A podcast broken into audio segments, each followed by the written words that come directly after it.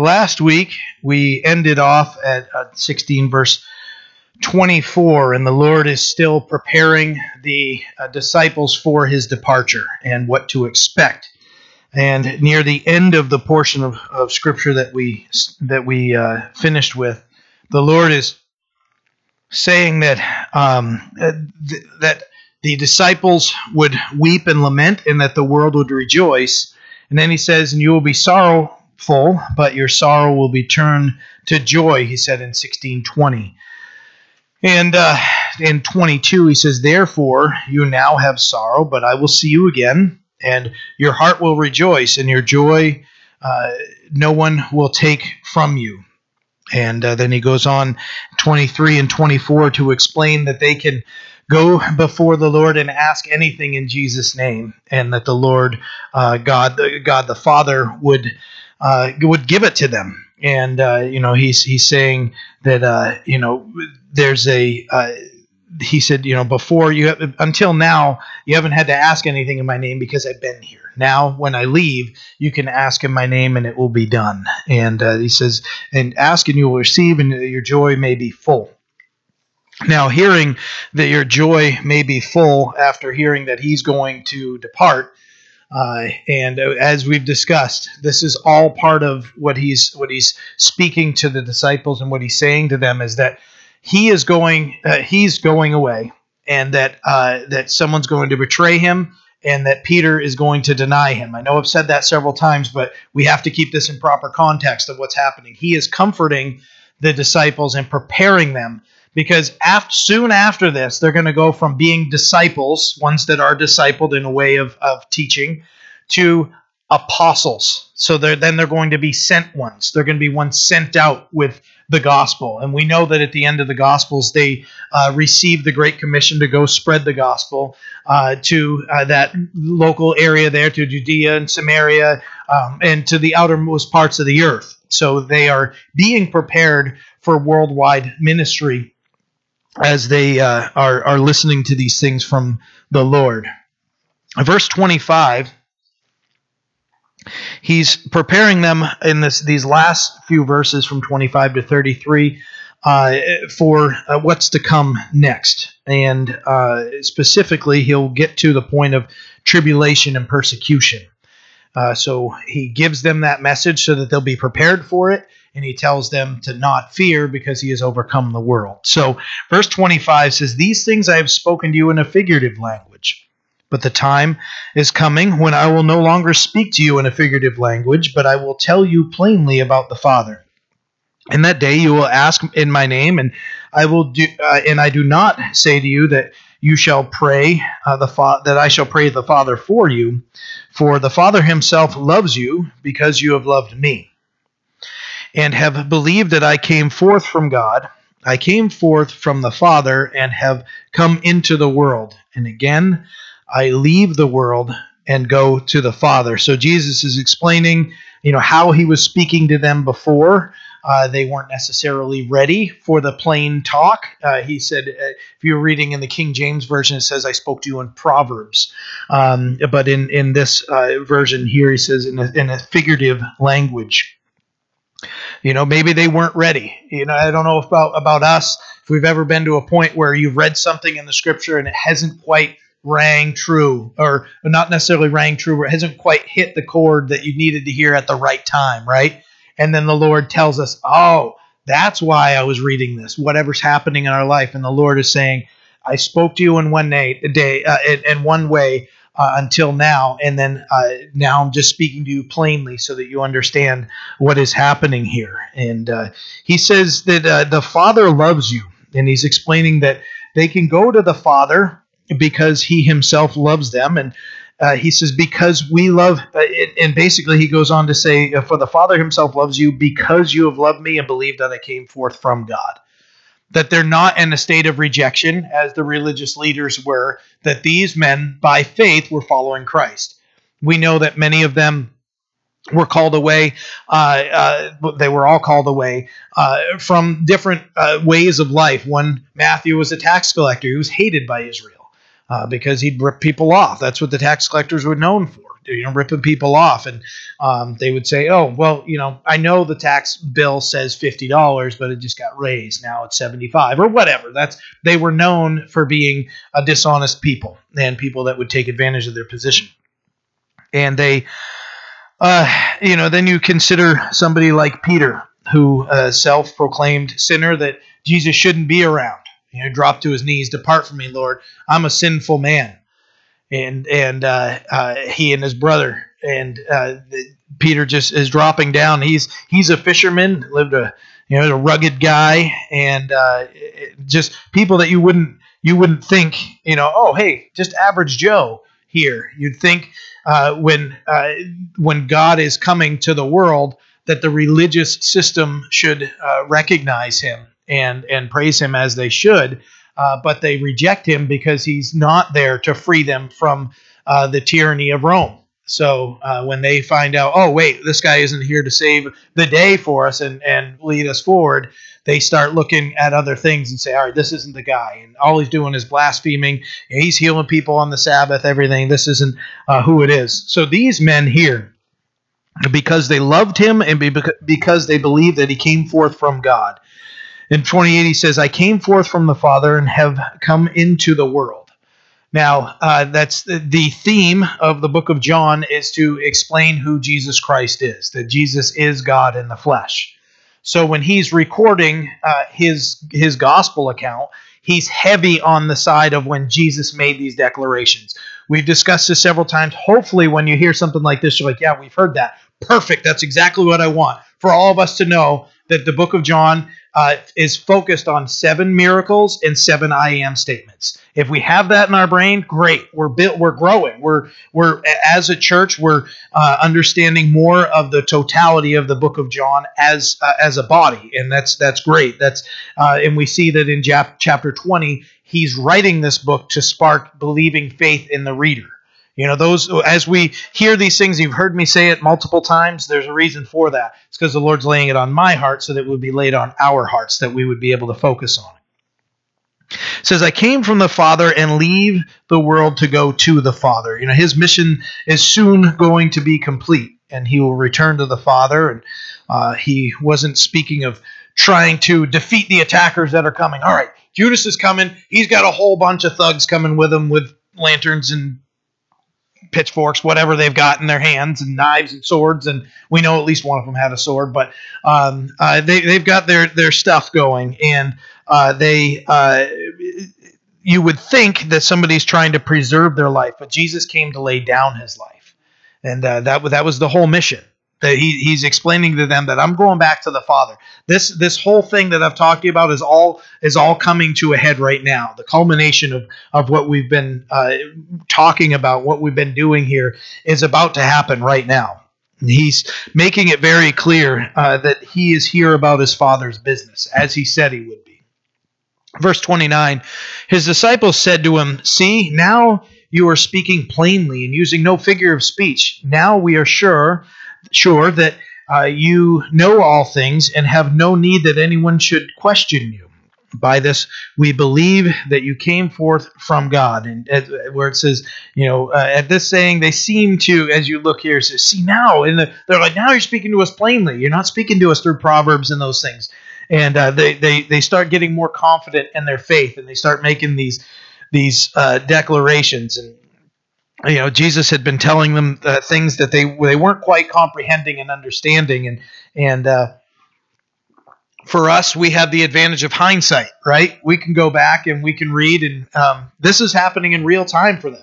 They're they're in this moment. They're uh, so as they've been walking with the lord throughout his ministry uh, they've been seeing these things as they go. We have the advantage of looking back going huh you guys should have seen this coming and everything. They were there uh, in the moment as uh, Jesus was was ministering. Uh, so we do uh, have that that uh, you know a better way to look back. So Jesus knew them better than themselves. In verse 31, Jesus answered them, "Do you now believe? Indeed, the hour is coming. Yes, uh, has now come that you will be scattered, each to his own, and will leave me alone."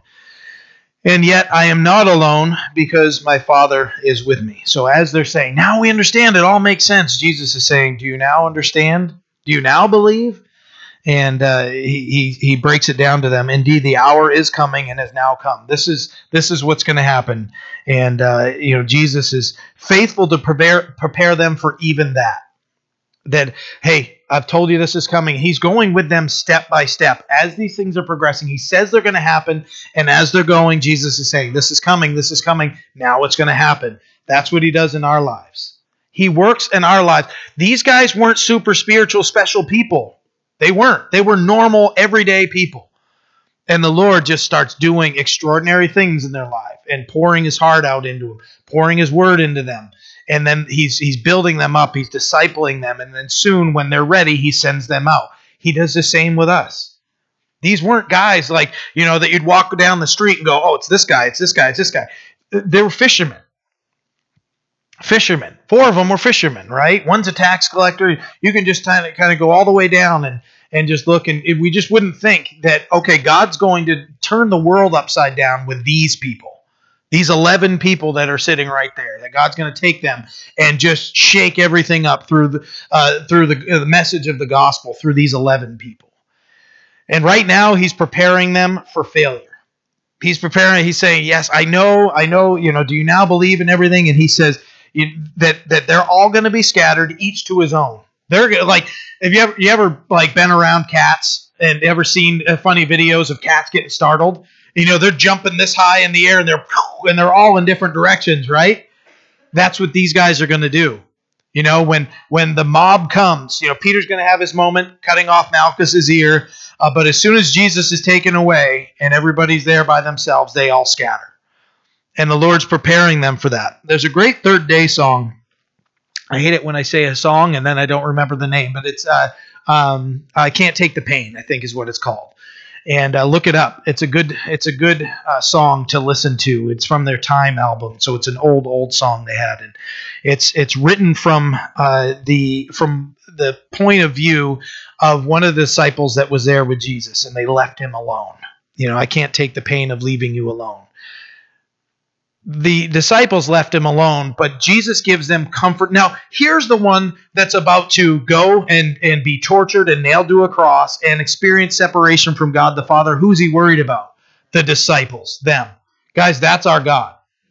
That's our God. There's there are so many in, in, in that the cultures and, and um, religions in this world that that can say, you know, this is the right way. And Jesus said, I'm the way, the truth, and the life. No man comes to the Father but through me. He declared himself to be God. And then we see who is he? He's so tender to our to our hearts. He's so uh, in tune to what we have going on in our lives. And and what he's doing here, instead of saying, Yeah, oh, you guys are all gonna scatter and you're gonna answer for that in heaven. You know, he's saying, Don't worry, the Father's gonna be with you know that that they can hear that, and you know that at that point where they're they're at home and they're shamed, and they're like, "I said that I'd be with him." You know, Peter's like, "I will go to you." I and that then we know that Peter ends up denying three times before the rooster crowed. There, Jesus is preparing them uh, for this failure, saying, "Hey, this is going to happen. When it does, uh, just just know that I wasn't alone. That everything I went through, the Father was with me." Those are comforting words. Verse 33 These things I have spoken to you, that in me you may have peace. In the world you may have tribulation, but be of good cheer. I have overcome the world. 2 Timothy 3:12 says all who desire to live godly in Christ Jesus will suffer persecution. All who live God uh, desire to live godly in Christ. Oh, you have it up there. I have it written in my notes, so I didn't know if Casey uh, uh, put that up there. All who desire to live godly in Christ will suffer persecution. Is persecution coming? Yes. I don't know what to what degree. We may lose friends. We may be ridiculed by friends, family, whatever it is. Just be ready for it. All, it says, all who desire to live godly in Christ Jesus will suffer persecution. Everybody. There's going to be some level of persecution, whether it's to your face, you know, behind your back, whatever it is. My encouragement to you, uh, you know, uh, do not be overcome by evil, but overcome evil with good. Right? That's that's what the scripture tells us. If that's happening, don't go in and try to find out who did it, who said that about me, and everything. Just go to the Lord and say, Lord, uh, you you know this isn't true about me. You know that I'm not walking around literally thumping people with my Bible in the head. I just can't help but share the grace that I've accepted and now that I'm walking with you. And the truth I know. You know, the the the, the world will want to suppress the truth with its lie. But that's uh, as the Christian we move forward with it. You know, they we're we're here. Why do you go to church on Sunday morning? You're going to church in the middle of the week? You know, you read your Bible every day. You know, and, and I'm I'm not trying to do, but just be ready for those things. Don't let those don't let those things discourage you. There's also going to be encouragement that uh, from places you didn't think of. You know, I uh, my my oldest brother and I um, always have this thing where he he he'll kind of just give me a, a, a little nudge and go, well, you know, you're, you're you're really you know doing what you're doing because I told you to read the Bible, right? and and he just one day, one day, just as I was a young kid, um, I was reading the Bible uh, before bed or whatever, and he popped his head into my room and what are, you, what are you doing? I was just reading the Bible. He's like, oh, they say you should read that, and that was it. You know, and, and, and it just that, and, and I just kind of from there, um, I still lived contrary to it for many years.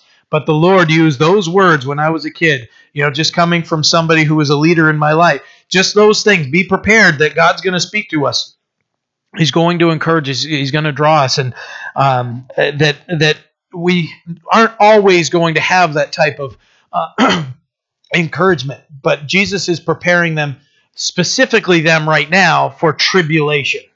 The, you guys, they're going to be, uh, you know, literally heads rolling uh, because of the gospel message, and the Lord is preparing them for that. That. So, uh, as we read in here, he says, "These things I have spoken to you," verse thirty-three, uh, that in me you may have peace. You may have peace. Philippians four, six, and seven is speaking specifically seven, the, the peace of God that surpasses all understanding that uh, you know and, and right before that in verse 6 is talking about uh, you know be anxious for nothing but in all things by prayer and supplication with thanksgiving make your request known to god and the peace of god which surpasses all understanding will guard our hearts and minds through christ jesus right? You've heard me quote that a, a billion times. The peace of god. You know that you think there might have been some anxiety there? You think there might have been some fear? Go to jesus. Lord i don't know what's going on. I'm dealing with this. This is too heavy on my heart. I can't do this on my own. I need you to help me. I need your peace to protect my heart, to protect my mind. And he does. He's so faithful to do so. He's preparing them, but he says that in me you would have peace. In the world you will have tribulation, but be of good cheer. I have overcome the world. If you consider Peter, who was uh, you know there for this discourse as Jesus is teaching, um, 1 Peter 4 verses 12 and 13. Hopefully, it's going to come up. If it doesn't, I'll have you turn there. Okay, it does. Uh, Beloved, do not think it strange concerning the fiery trial, which is to try you, as though some strange thing happened to you, but rejoice to the extent that you partake of Christ's sufferings, that when his glory is revealed, you may also be glad with exceeding joy. If you are reproached for the name of Christ, blessed are you. For the Spirit of glory and of God rests upon you. On their part, he is blasphemed, but on your part, he is glorified. That's Peter. Now, church tradition tells us that Peter was persecuted to the point where he was martyred by being crucified. And church tradition says that he argued the point that he wasn't worthy to be crucified as his Lord was, and he chose to be crucified upside down.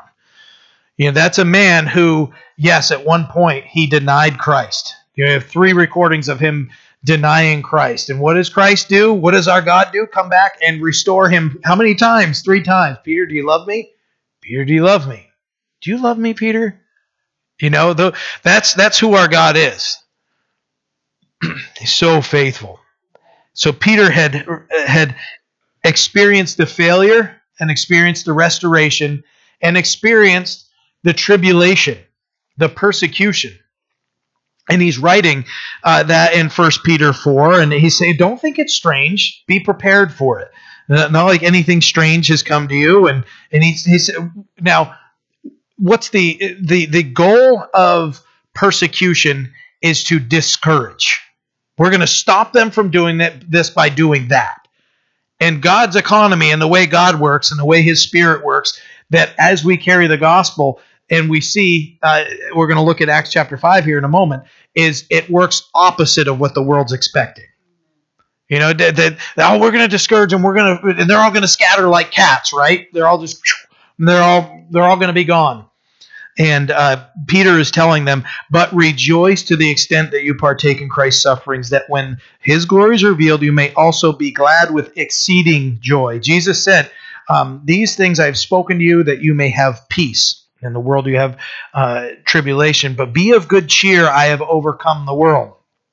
And then Peter, who experienced the persecution, uh, is writing this in in First Peter four as as he's you know writing um, his epistle. And then he goes on to tell them, Blessed are you, for the Spirit of glory of God rests on you, and on their part he is blasphemed, but on your part he's glorified. You know what? He's saying, Be ready. Don't be discouraged by these things. Be ready. And as they come, know that you were being prepared for it, and that God carried you through, and that He got His will uh, completed in what you were doing, and you just stand firm in Him. If you turn to Acts chapter 5 with me, the setting, and you can turn to verse 29, the setting is uh, Peter is in prison, and uh, he. Uh, as he's in prison, the angel, an angel came and opened the door and let them out. And in Acts 5:20 it says, "Go and stand in the temple and speak to the people all the words of this life." So they did. When the Pharisees and Sadducees called them out, you know, they were nowhere to be found. The doors of the prison were opened, and you know they uh, those who put them there were all confused trying to figure out what had happened someone comes by and like hey those ones that you locked in prison they're out there openly preaching the word and uh, you know so they came and, and took them away peacefully because they feared everybody and they were uh, afraid that they would be stoned by those that were listening uh, to the message he said didn't we strictly command you not to teach in this name the name of jesus and they say you've now filled uh, Jerusalem with your doctrine and intend to bring this man's blood on us. So there's this confrontation that's happened. They think they've got them all locked up. God has a different plan. Opens the doors of the prison. These guys can't figure out where they're at in the morning when they want to drag them out and everything. Then they find out they're preaching openly in the square. And as they're in the square, they go and they're like, "Hey, we got to take them, but if we use force, these guys are going to stone us to death. We got to kind of watch our own necks, right?" So they go in peacefully and they take them away. And when they say, Didn't we strictly command you not to teach in this name? Now, they were given the command by Jesus to preach the, in his name. And then uh, these guys here are saying, uh, you know, didn't we command you? And look what Peter says in verse 29 of Acts 5. He says, But Peter and the other disciples, other apostles answered and said, We ought to obey God rather than men. The God of our fathers raised up Jesus, whom you murdered by hanging on a tree. Him God has exalted to his right hand to be prince and savior, to give repentance to Israel and forgiveness of sins. And we are his witnesses to these things. So also is the Holy Spirit, whom God has given to those who obey him.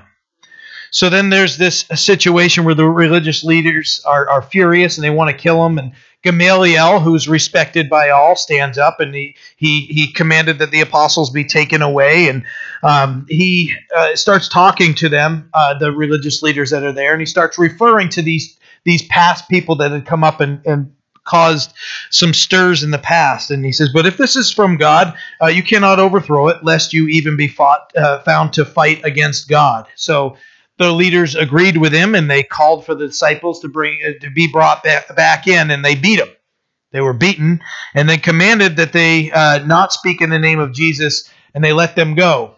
Now, however this didn't quite have the effect that they had hoped for. Acts uh, 5 verse 41 if you can just you know look down the page a little bit. Says so they so after being beaten and commanded to shut up is really what's happening. Stop preaching in the name of Jesus, and we're serious about it. And they beat them. Verse 41 So they departed from the presence of the council, rejoicing that they were counted worthy to suffer shame for his name. And daily in the temple and in every house they did not cease teaching and preaching Jesus as the Christ. Daily It wasn't like they they they they were daily in the temple. You know, they weren't discouraged by they were encouraged by this. we, Look at that verse 41. So they departed from the presence of the council, all beat up, bloody, bleeding. You know, they they're hurting a little bit, they're limping along. They got beaten. It's not like they you know kind of got a slap in the head, said knock it off, or slap on the wrist. They were beaten. They were beaten. They're bloodied up. And what do they do? They're like, that was awesome. You know, and they they get out there and they're like, man, you know, we got to suffer for his name. They're so encouraged and they have the joy of the Lord, right? They have the peace of the Lord and they're they're all excited that they were counted worthy to suffer shame for his name. They I mean the only way to describe that is the peace of God. So as they attempt to put out the fire, all they did was fan the flames. That's all they did. You know, that, that fire ends up spreading, and the joy of the Lord can't be extinguished or contained when you consider what we just read. Jesus says, I have overcome the world. Following the Lord by the power of the Spirit, we're going to find joy, peace, and life in Him, regardless of the circumstances that we face. They might be that drastic, they might not be. It might just be get at, you know what? I'm tired of hearing you talk. You know, you now you're not drinking with us anymore. Now you're not smoking with us anymore. Now you're not bleep bleep bleep. You know, no, not bleep bleep bleep. That was those the. Now put put in like X. Now you're not doing this anymore. Now you're not doing. Get out of here, man. Or they might not even say it that way. It might just how you guys. Nobody's answering my calls, my texts, whatever it is. Just take it and go with it. Just continue to follow with Jesus. We're never going to regret the choice to follow Jesus Christ. Never. When we look back, you know, there may be that instant regret, like, oh, hey, I'm going through this. Is this all worth it? The Lord will be faithful and he will tell you, yes, it is. Continue on. He's never going to say, no, no, hey, you know, I get it. Don't worry about following me. You know, I know things are getting tough. You don't have to follow me now. You know, things things will be taken care of. No, he's he's calling us to follow him. First John five, verses one through five. I don't know if you have it there. Yeah, you do. Whoever believes that Jesus is the Christ is born of God, and everyone who loves him, who begot, also loves him who is begotten of him. By this we know that we love the children of God when we love God and keep his commandments. For this is the love of God that we keep his commandments. And his commandments are not burdensome. For whatever whatever is born of God overcomes the world. And this is the victory that has overcome the world, our faith. Who is he who overcomes the world but he who believes that Jesus is the Son of God? When Jesus says, I have overcome the world, look at those those uh, things that are said here. Specifically, look at verse 4. It says, For what, who, whatever is born of God overcomes the world. And this is the victory that has overcome the world, our faith. Who is he who overcomes the world? But he who believes that Jesus is the Son of God. Romans 8:37 tells us by the power of the Spirit we are more than conquerors in Christ. You know, nothing can separate us from the love of Christ. There's nothing, height nor depth, and it goes into that whole list, right? Nothing can separate us from God's love because he has overcome the world. Because Jesus has overcome everything. We can't look and go, oh, well, this is too powerful for God. This is too powerful for God. This situation's too big for him you know, any of those things, just go to him and be like, I can't figure it out. Or Lord, I need the strength in this. I need it, and He's going to be faithful uh, because He's overcome the world. There's nothing that's too big for Him and too, or too strong from Him. When He makes a declaration like that, I have overcome the world. He's overcome the world. Let's move on to John 17, verse 1. So the discourse from four, uh, verse, uh, sorry, from chapters 14, 15, and 16 that the Lord had just delivered has come to an end now. And now we see uh, Jesus moving to prayer. And uh, he prays for himself, he prays for the disciples, and then he prays for all believers. So, uh, in this time, we're, we're probably going to get through the prayer for himself this morning. Uh, and so we'll focus on that. And then next week, we'll look at his prayer. And I encourage you, this is one chapter. Dive into it this week. Dive into it. Pray. Ask God to just speak to you. And then we'll get together next week and, and, and go through the rest of his prayer for the disciples and for the church, for all that are going to believe. That includes every one of us. Every one of us. He didn't say until you know the year you know uh, AD 52, you know, or anything like that. He literally says, you know, that as you as you read through there, it's all believers that we're going to see. Verse 1 of John 17. Jesus spoke these words, the words that we just finished studying from 14, 15, 16, lifted up his eyes to heaven and said, "Father, the hour has come. Glorify your son, that your son may also may glorify you." as you have given him authority over all flesh, that he should give eternal life to as many as you have given him. And this is eternal life, that they may know you, the only true God, and Jesus Christ, whom you have sent. I have glorified you on earth, and I have finished the work which you have given me to do. And now, O Father, glorify me together with yourself with the glory with uh, which I had with you before the world was. So we see here that Jesus starts with a prayer for himself. And these these first five five verses. So Jesus is praying for himself. And uh, he starts by saying, The hour has now come. And he had said several times that the hour had not yet come through his ministry. My hour is not yet come. My hour is not yet come. Now, in his private time, we actually have another recording of God the Son talking to God the Father directly.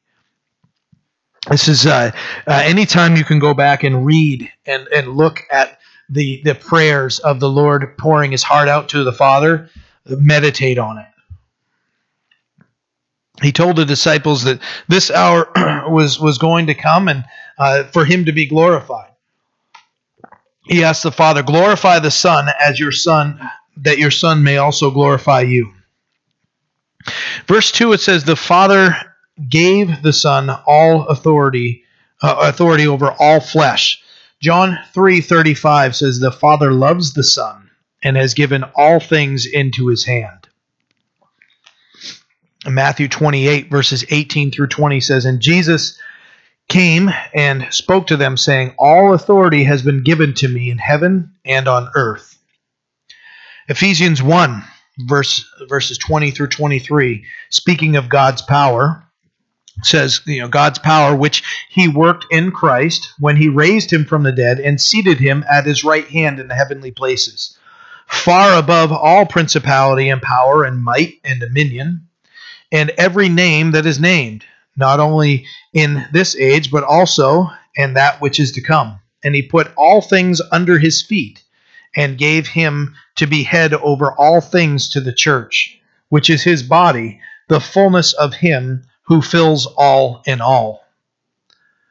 Another uh, scripture reference, Philippians 2, verses 9 through 11 says, Therefore God also has exalt, highly exalted him and given him the name which is above every name, that the name of Jesus every knee should bow of those in heaven and of those on earth and of those under the earth, and that every tongue should confess that Jesus Christ is Lord to the glory of God the Father. So when Jesus is saying here that he has been giving authority over all flesh, that's what that means. Those verses that we just read of everything being put under his feet. Everything. How did it happen? By him obeying the Father. He came here to be the ultimate example of obedience to submit his will to the Father's. And he's here and he walked in on this earth in complete submission and, and perfect submission and obedience to the Father. The perfect example for us. We there's nobody that can look at Jesus' life and go, ah, there's the sin. Oh, there's the sin. They can if they don't have belief, any belief in them. They say, oh, yeah, he's claiming to be God, just like the religious leaders wanted to kill him for. Well, did he back up that claim? We've discussed that several times. Every time he made those claims, he backed it up. Every one of them. Not one of them wasn't answered. So when we look at verses like this from John and Matthew and Ephesians and Philippians of all things being put under his feet, that at, the, at his name every tongue in heaven, on earth, and under the earth, every knee shall bow at the name of Jesus Christ. He says in verse 2 that they would give eternal life to as many as you have given me. You know, you you think of he's saying you've given me all you in verse 2 it says as you have given him authority over all flesh that he should give eternal life to as many as uh, have as you have given him. Why was the authority given? So that life could come. Eternal life. You know, that was the mission. There's victory over sin and death, uh, salvation and freedom in Christ. That's when, when, when we can read something as powerful as that, where it says uh, that he should give eternal life to as many as you have given him. Give eternal life. Eternal life is a gift. It's a gift. If we don't all understand that, I hope you understand it after this morning. There's absolutely nothing that we can do to, to earn salvation in our life. It's a gift of God. Because if it can be earned, then we can boast that we earned it. We can say, no, no, I got my salvation ticket right here, earned it. You know, when I did this, this, and this, can't be taken away from me. I got the, the card tattooed on my arm, so you know my arm comes with me, and uh, you know I got it right here. I got my proof right here. I earned my way. The only proof we have is to kneel down and say, I, I trust in Jesus. Yeah, that song, third day song, I trust in Jesus. That that's all. That's literally all that we could ever say. Yeah, how do you know you're going to heaven? Because I trust in Jesus. Really? Yep. You know, you, you, can take them right through. Yeah, God spoke to me, and this, this, this, this, and this going on in my life, and I came to a faith and trust in Jesus Christ, and that's my gift that I've received from the Lord, and I, I have hundred percent. You know that bless uh, that that hymn, blessed assurance, right? That blessed assurance is in Him, that He has been given the authority to give life, and that He's given it. That was He came and completed the mission Victory over sin and death was complete. Verse 3 says, uh, This is eternal life, knowing God the Father and Jesus the Son.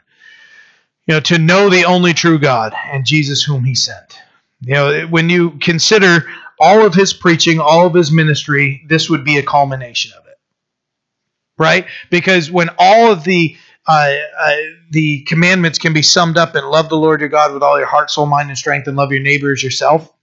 It's right here. This is the culmination of Jesus' whole ministry to know God and to know Jesus, his son.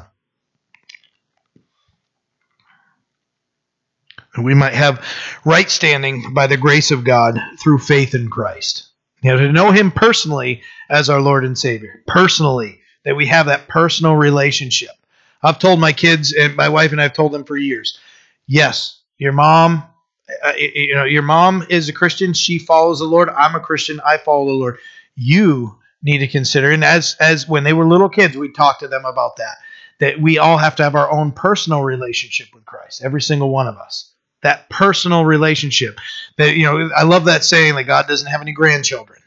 You know that that every single person by themselves has to come to that point um, of belief, make that declaration and uh, make that choice to repent, turn from our sinful ways, and walk the other direction with God. To know Him personally. 1 Timothy chapter 2, verse 3. For this is good and acceptable in the sight of God our Savior, who desires for all men to be saved and to come to the knowledge of the truth. For there is one God and one mediator between God and men, the man Christ Jesus, who gave himself a ransom for all to be testified in due time. This is eternal life, knowing God. And then start looking at these verses on, uh, through that lens that he desires for all men to be saved and to come to the knowledge of the truth. For there's one God and one mediator between God and men, the man Christ Jesus, who gave himself a ransom for all. 1 Timothy 1, verses 14 and 15 says, And the grace of our Lord was exceedingly abundant with faith and love which are in Christ Jesus. This is the faithful. Uh, this is a faithful and a saying and worthy of all acceptance that Christ Jesus came into the world to save sinners, of whom I am chief going back to the Old Testament, Jeremiah 9, verse 23 and 24 says, Thus says the Lord, let not the wise man glory in his wisdom, let not the mighty man glory in his might, nor let the rich man glory in his riches, but let him who glories glory in this, that he understands and knows me. That I am the Lord, exercising loving kindness, judgment, and righteousness in the earth. For in these things I delight, says the Lord. That old adage that God's angry, that God just wants to chuck lightning bolts at people and and and you know open open up the the ground and swallow people up, all those things. You know, no, that's not the heart of God. Is for the sinner to repent. When you look at that verse, uh, it says, um, uh, verse 24 but let him uh, glory let him who glories glory in this that he who understand that he understands and knows me that i am the lord exercising loving kindness patience judgment and righteousness in the earth. For in these i delight. He doesn't rejoice over the death of the wicked. He wants repentance to happen he wants people to come to know him. 1 Corinthians 8, verses 3 and 4 says, But if anyone loves God, this one is known by him. Therefore, concerning the eating of things offered to idols, we know that an idol is nothing in the world, and that there is no other God but one. Isaiah 44, verse 6 Thus says the Lord, the King of Israel, and his Redeemer, the Lord of hosts. I am the first and I am the last. Besides me, there is no God. There is one God, and he wants a relationship with every sinner on this earth. That's what this, uh, look at all those verses. They're all right there. He wants all to come to repentance. That's a great God. This is eternal life. To know you, the only true God, and Jesus Christ, whom you've sent. That's eternal life to know God. And then just as we come to faith in Christ, start walking with Him, then we have a relationship with Him. He says, I have glorified you on earth. And he finished the work which he was sent to do. And he says, Restore to me the glory that I had with you before the world was. You know, Jesus Christ is eternal. We've discussed that several times as we've studied through the book of John. He existed the, before the world was.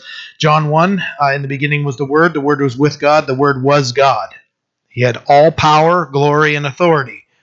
We've looked at several verses to, to show those things. Isaiah 9 6, speaking of the promised Messiah, said that he would be called a mighty God, everlasting Father, and Prince of Peace.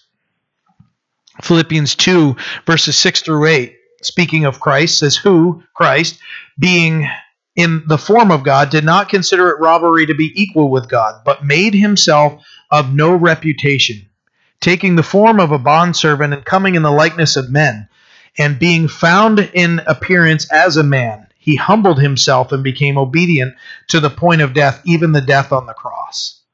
When the Lord is saying, when he's saying here, restore to me uh, the glory I had with you before the world was, that's a, a, a God that stripped himself of of of being God in heaven and came down. I've heard Ken Graves talk about it, and the best uh, illustration he is he has given is that he became a maggot. How disgusting maggots are! And think of them; they're gross. And that's how he was saying when you in a comparison for us to become a magnet, a maggot. That's about as close as we can get, but still isn't a perfect, uh, you know, analogy. But of God coming to sinful man and coming to die for us. Two more scripture verses uh, references for you. Acts 7 verses 55 to 56. But he, being full of the Holy Spirit, this is Stephen when he's he's um, uh, about to die. He, being full of the Holy Spirit, gazed into heaven and saw the glory of God, and Jesus standing at the right hand of God, and said, "Look, I see the heavens opened and the Son of Man standing at the right hand of God. When Jesus prayed this before, restore to me the glory that I had. That glory was described in Philippians 6, that, that uh, he humbled himself and became obedient uh, to the point of death, even the death on the cross. That the, the one that was in heaven, the mighty God, everlasting Father, Prince of Peace that Isaiah 9 was speaking of, that one became sin for us. Hebrews 10, verses uh, 12 and 13 say this. But this man, speaking of Christ, after he had offered one sacrifice for sins forever, sat down at the right hand of God from that time, waiting till his enemies are made his footstool. That's the God that we serve. That's the tender God that was preparing those disciples, as we were just reading at the end of 16, for the failure that was going to come, for the scattering that was going to come. But they could go back to his words and say, hey, he said this was coming. He said this persecution was coming. He said that we were all going to scatter. All these things that he said were going to happen happened. And what did he tell us? To be of good cheer because I have overcome the world. Guys, that's the message. And then what does he do? He goes and he prays. And he's praying here that he would accurately uh, that he that he would finish out his ministry and that he he would uh, when I say accurately remove that word. Um, uh, but as he's praying here he wants he's he's finishing strong. He's at the point where everything is done. I've done everything you told me to do and now I'm ready to come back uh, to you. But we can reflect back and look back at, at at verses like Isaiah 9 and see who is praying that prayer. The everlasting father the prince of peace the mighty God is praying that prayer. That as the work that he was sent here to be do- to, to take care of was done, that was his prayer. Lord, restore me to the glory that I had before I came here. And the Lord did. As we can see, when Stephen is, is looking up in heaven as he's dying, he's saying, I see the glory of God, and I see Jesus standing on his right side. Jesus was restored to his proper place. He's there until he's coming back on a white horse. Amen? He's coming back. We need to be uh, in our lives uh, ready and and not be discouraged by uh, any type of rejection or persecution or tribulation. Um, there is, uh, if you haven't noticed, um, this world is getting violent, more violent by the day. It's getting more irritated by the scripture, by uh, you know any type of the name of Jesus, any type of reference to Jesus. It's getting more and more irritated. Our job isn't to run and force people into submission, but to be in prayer, to be in the Word, be obedient to the Word, and to walk as He told us to, to walk, to say what He tells us today, uh, to say, and to live our lives every day uh, in obedience to Him and in submission to Him. And He's going to take care of whatever else is going to happen. So stand in Him in, in, in boldness and in, in love and encourage, uh, just knowing that we're not alone, that He's with us, and that He's going to carry us through these things. Amen. Amen. Would you all stand with me and we'll pray? Lord, we are so blessed by the words of comfort and encouragement you had for the disciples to prepare them for the uh, the tests and trials that they had coming and uh, the tribulation they had coming in front of them. And then to see your prayer, Lord, that your uh, your prayer of men coming to salvation, that the work was finished, everything is done, that we can trust and rest in the finished work of Christ on the cross. Build our life upon what you've done build our faith, trust in you because of who you are. We're so blessed, Lord, to have your word. And we pray that, Lord, that it would be a part of our conversations after church or today as we go through it, that we would chew on it for the rest of the day. Take us into the week uh, on what you have for us, Lord, and prepare us for the rest of this chapter next Sunday. We thank you for your, your your love, your grace, and mercy, and pray that it covers us now as we go. In Jesus' name we pray. Amen. Grace